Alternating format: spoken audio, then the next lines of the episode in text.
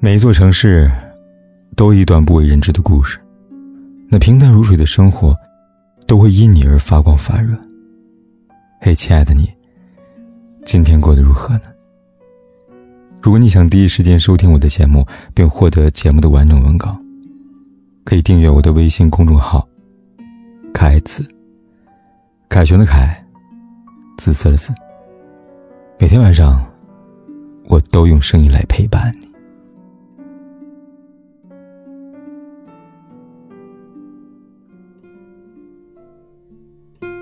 金钱名利，世间人趋之若鹜，它代表财富，代表地位，同时也最具争议性。老话说得好，钱虽不是万能的，但没钱却是万万不能的。关于钱，你需要认识以下几点。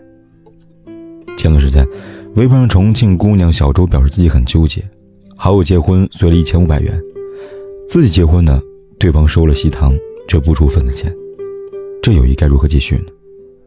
小周和小唐是前同事，两人由于年纪相仿，又经常负责一个项目，所以关系比一般同事更为亲近。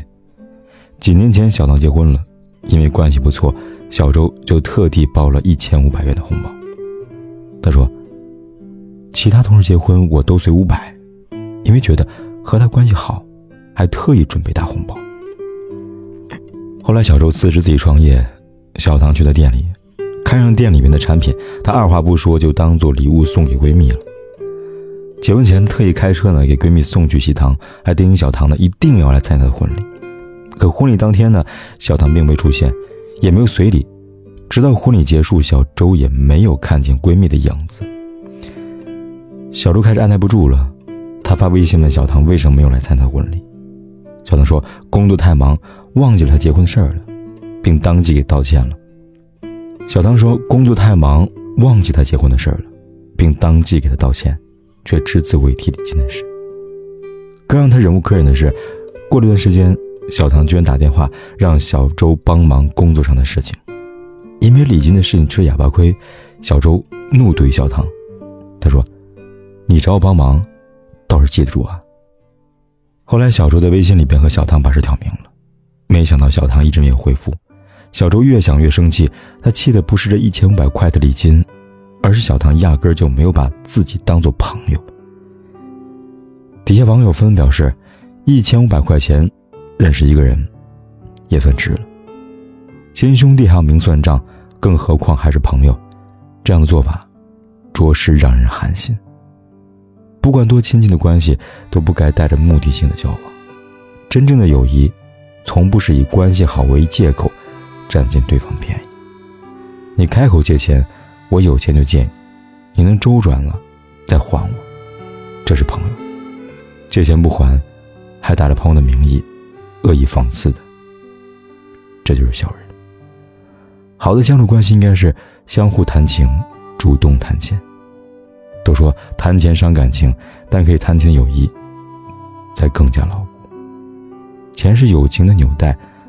它会让两者的关系更有约束力，双方交往也更有尊严。